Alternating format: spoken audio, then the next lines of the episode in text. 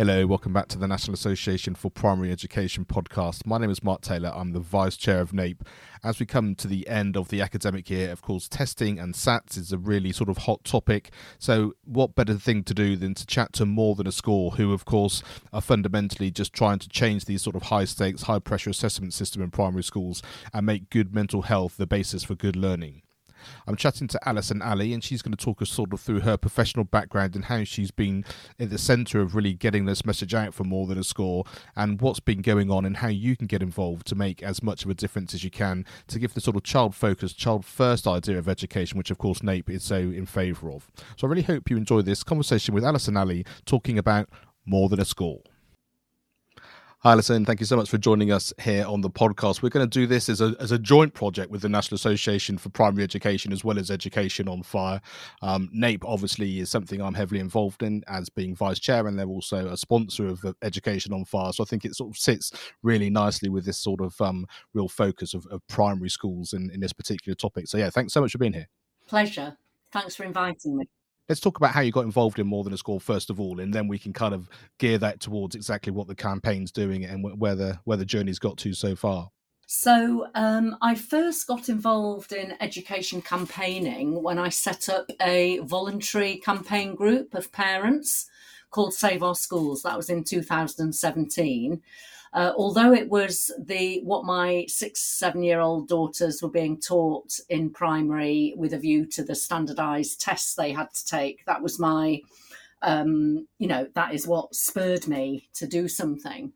Um, I was appalled by particularly what was happening to their use of English and how how uh, stilted it all was because they were having to think about fronted adverbials and phonics uh, rather than just enjoying reading stories and, and writing creatively. Um, and I was really disturbed by it, being a, a, you know a writer and journalist by craft myself. So I had a meeting with the head teacher at my school.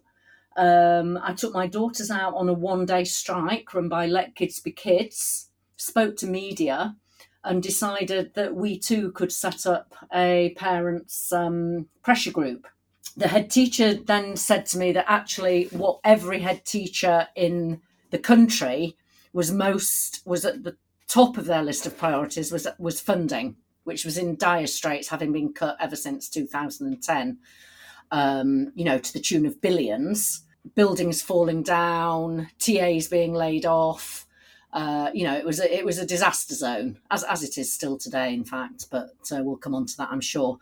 So we went in campaigning heavily on funding and we got to speak, we got to address every single head teacher in Brighton, secondary and primary, um, all of whom agreed to display massive four metre long banners outside their schools, Save Our Schools banners saying, This school has lost, you know, £168,000 per term that equates to 500 pounds per child you know that is what is missing from their education. And it was so uh, well received and got so much publicity that we were contacted by groups in Southampton in Hackney in London in Bolton in Sheffield.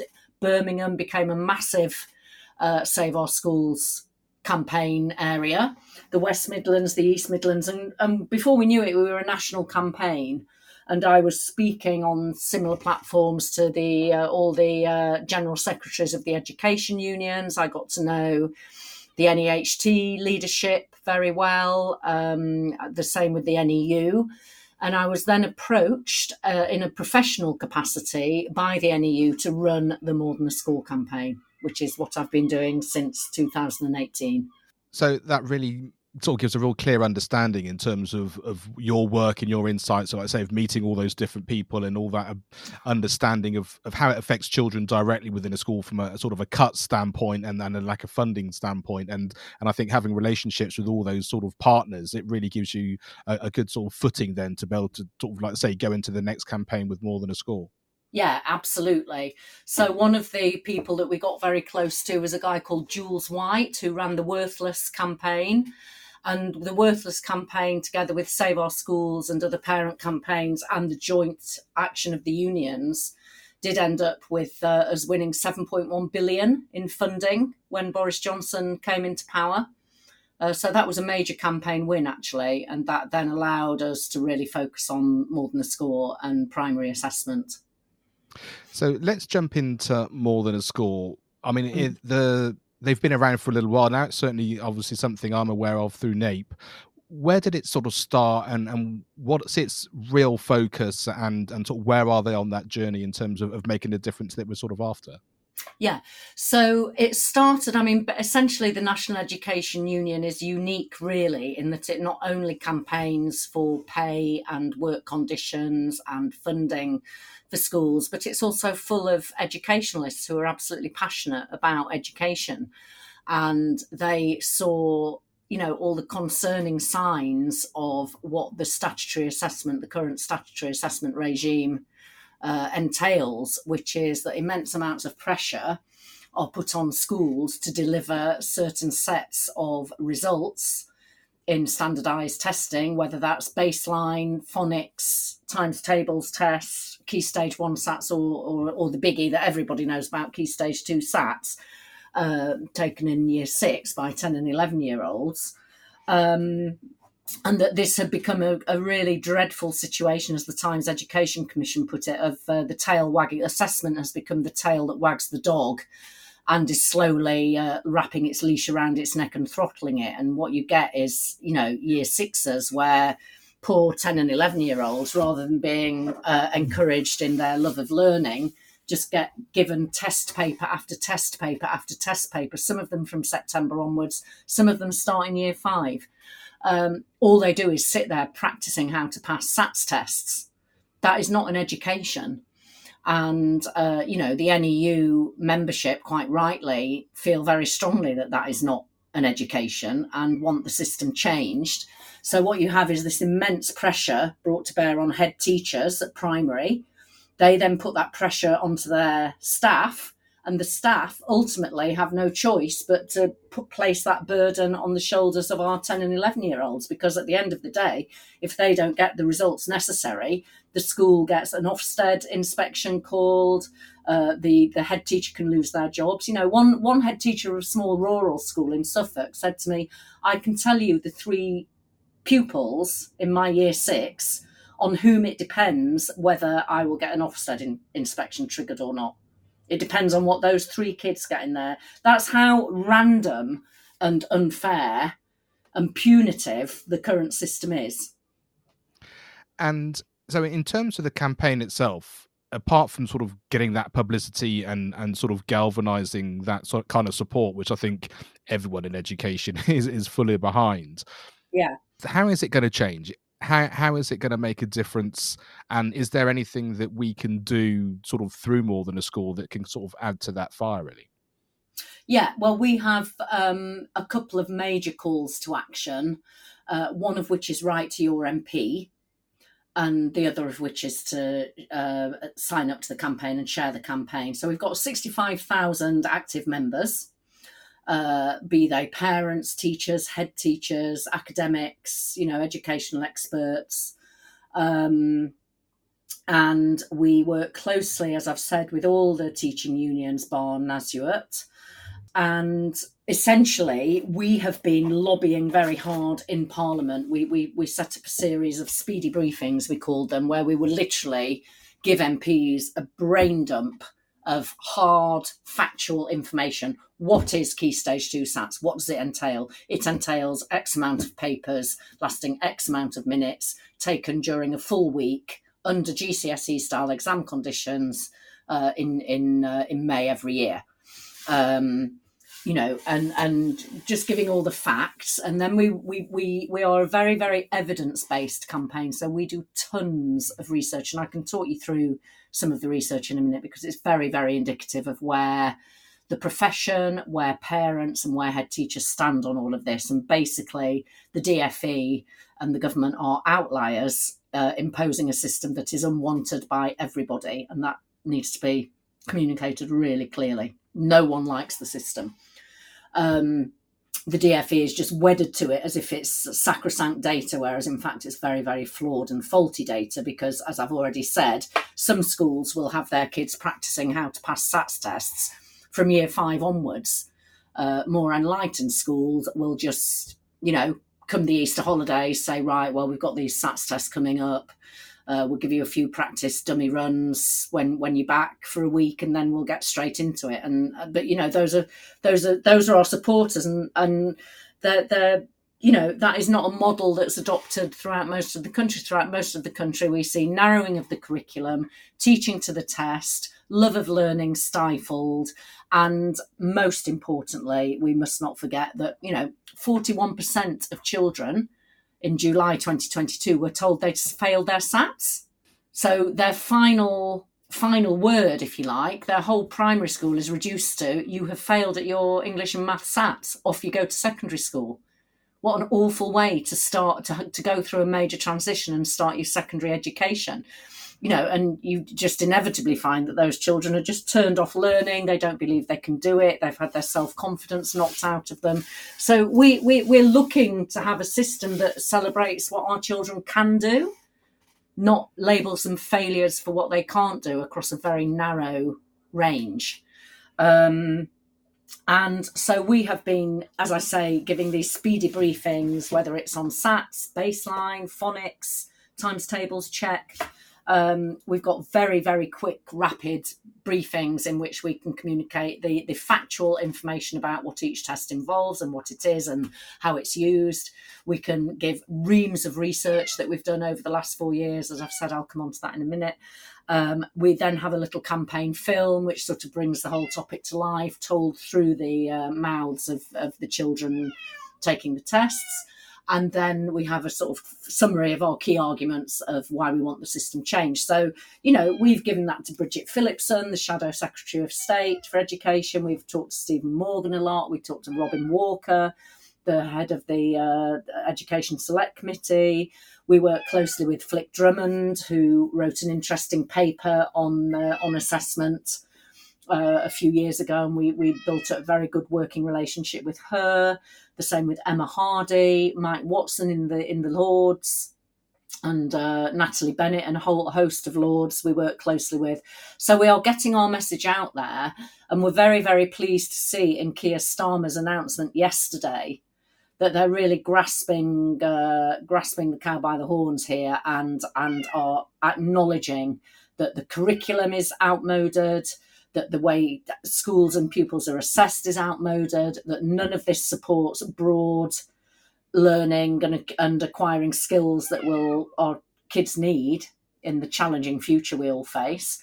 Uh, that you know, basically, um, you know, being stuffed full of a few facts on history, geography, being able to do quadrilateral equations and being able to spot a fronted adverbial at 10 paces is not the skills that our kids need as, as they face life in the 21st century. And that's just a fact, which is acknowledged by the CBI, by all employers, by higher education places, you know.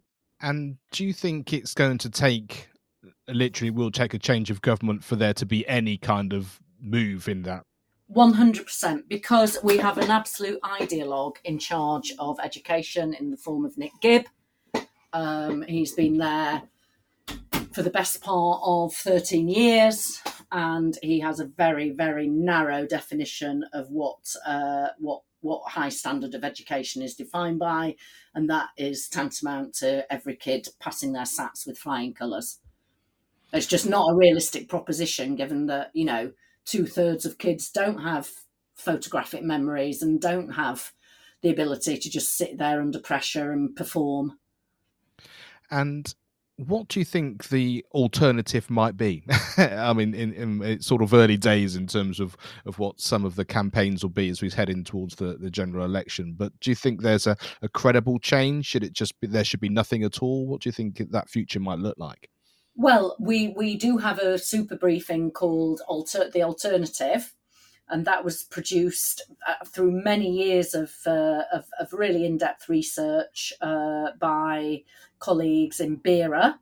Um, Harvey Goldstein, who sadly passed away, but his colleague Gemma Moss uh, is an absolute brain box on this, and I highly recommend that you call her onto one of your podcasts in the future.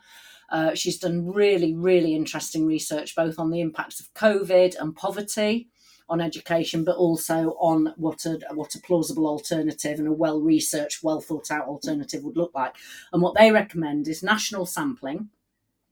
Twenty percent of pupils do these tests as a national sample. There is absolutely zero preparation for them. Children receive a broad, rich, enchanting education all the way through primary school, and 20% of them over the course of two or three days in May of year six take a few tests. No pressure. Um, as I say, it's a sample, so it's not it's not penalising or, or singling out individual schools.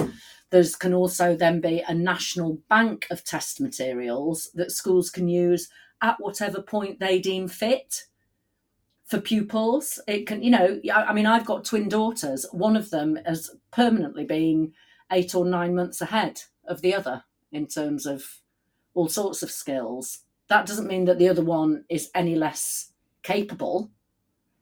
Uh, it just means that she develops at a at a different rate. So you know the the idea of a national bank of of tests whereby teachers can monitor progress of their pupils is that you give it to the pupil at the appropriate time. And for 10 of them, it could be in autumn. And for 20 of them, it could be the following summer they might need six months longer to embed certain practices, you know, which is fine. There would be um, really rich data gathered through surveys of parents, pupils, and teachers. And those results will be collated and used alongside school each school would have its own school improvement plan which they all have anyway but it would be a really important document and that would be what ofsted would be or a revised version of ofsted a new school inspection system potentially would be looking at. And it would be looking at that with a view to identifying which schools need more support mainly financial support because a lot of these schools, for example, have had to let go of all their TAs. That massively affects a class. You know, if you've got two or three kids who really do need that one on one and they're not getting it, they're going to disrupt proceedings for everybody else. And what do you think the um the perception is therefore also in terms of a broad curriculum? Because I guess if we're starting from the point of not having to just test within the sort of the confines of the SATs and how that's organised now, so many of those skills of of actually having a broader curriculum and having a different way of learning the thought of it could be slightly difficult for many schools in as much as a lot of the staff have only known that from themselves as pupils having then gone into the profession so um how, how do you sort of from your conversation sort of think that it would be that we can sort of go back to that kind of more sort of broader sense of what primary education can be? Well, I think teachers would embrace it wholeheartedly. I think head teachers would embrace it wholeheartedly. I think it's what they naturally feel they're there to do, and they get stymied by the uh, by the system. You know, good schools and good learning exists in spite of the current system, not because of it and not supported by it. And and you know, I think that's that's the experience of most teachers. That's why we have more teachers leaving in the first three years after they've passed their training than ever before because it's just so demotivating to work in such an over tested, over regulated, over data gathering uh, over paperwork comes above your actual pupil teaching in the classrooms, you know. And I mean, I, I, I, there is growing concern throughout every sector of the school population uh, around primary assessment uh, in terms of well-being um, the percentage of year six children who we directly spoke to who were worried about sitting SATs in 2018, it was 44%. In 2022, it was 60%. In that same YouGov research we ran in 2022 with, with over 1,500 children in year six, one in 10 said they weren't sleeping because of SATs. 96% of heads in a YouGov uh, piece we did in 2019 say SATs have a negative impact on well-being. Uh, percentage of parents who agree in 2020, 44% of parents said SATs had a negative effect on well-being. In 2022, that was 95%. You know, these are huge figures. 95% of parents done through YouGov. It's not done through, you know, some special campaign where you're only talking to the people who agree with you. As uh, the Times Education Committee, in, in, you know, and it published its report in 2022, overwhelmingly parents prioritise well-being over academic attainment. We know that's true. Well-being should be at the heart of education, and it really does feel to me as if Labour have listened to all of this, and I think our campaign has had a massive impact on their thinking. I was just going to say, having t- spoke sort of across sort of the, the the, political spectrum, and and like I said, you ha- you've been had to have these conversations. What's the what's the feedback been like? So, like I say, you you, you can you think Labour have been listening, and, and, and they're going to be able to support in, in a much better way. What's the feedback from the current government in terms of, of what you hear? Is it sort of is it or see is it nodding heads followed by we're ignoring it? Is it we know best? Um, how does that come across? Because I know certainly from my experience, the number of amazing people I know who've been able to supposedly provide and support the government in the past with information which has then just been ignored um, and then gone in a slightly in a tangent anyway. So I'm curious as to what that sort of your experience is with that exactly the same. So um, we know how flawed SATs are. We know they lead to narrowing of the curriculum, extreme pressure on schools and on pupils, uh, killing off love of learning, and instilling a sense of failure. In, as I say, last year, forty-one percent of our of our children who are just about to start their secondary schools. Um, that's a disaster by anybody's book. So they don't look at that and think the system is wrong. They look at that and think, right, we're doing it wrong. Schools are doing it wrong. Our our ambition, our levelling up ambition is that 90% of pupils will pass their SATs, maths and English by the year 2030. So that means even more narrowing of the curriculum, even more rows of kids just sitting practicing test papers for years on end, even more killing off love of learning, even more sense of failure instilled in those who don't make. And the um, education FFT data lab said only 1% of schools reached that 90% benchmark in 2022. 1%. So though these people are not in reality, they do not live in reality. They have no clue about the lived experience of what this system is doing is like for, for teachers, head teachers, or pupils, or parents indeed. Um, they're blind to it. And, you know, Nick Gibb has been known to just accuse teachers of just being lazy. The reason the system doesn't work is because teachers are being lazy. So it's nothing to do with the fact that half the kids going to school haven't had enough to eat that morning. You know, the government is not behind the give kids free school meals every day. That should that should just be a given. Every child needs a, a tummy with food in it to be able to learn. It's it's it's so basic. It's amazing we even have to say it. No, they won't do that. What do they do? They just cleave to an absolutely rotten, broken system and say we're just going to do more of the same and turbocharge it. That's effectively the government's position. So it's it, it's with some relief that I read Keir Starmer's heard Keir Starmer's speech yesterday and felt well. It sounds as if some of what we're saying is landing somewhere.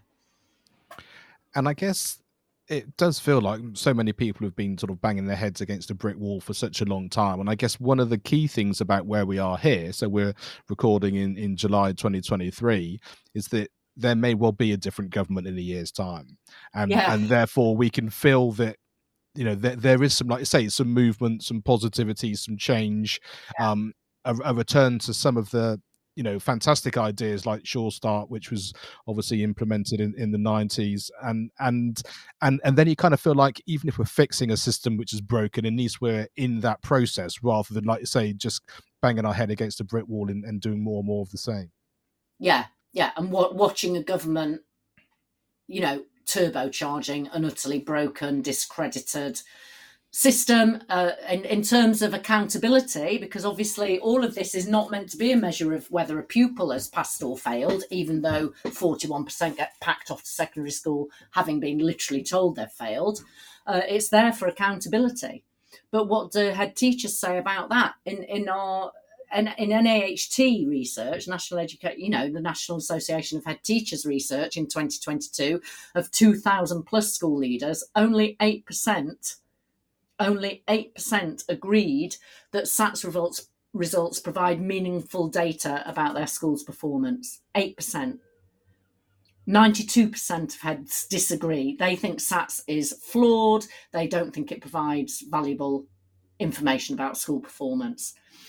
Uh, in terms of parents, are SATs a fair and useful way to measure schools? In 2020, 16% of parents thought it, it was a fair and useful way. In 2022, 6% of parents. So 94% of parents do not think SATs are a fair and useful way to measure schools.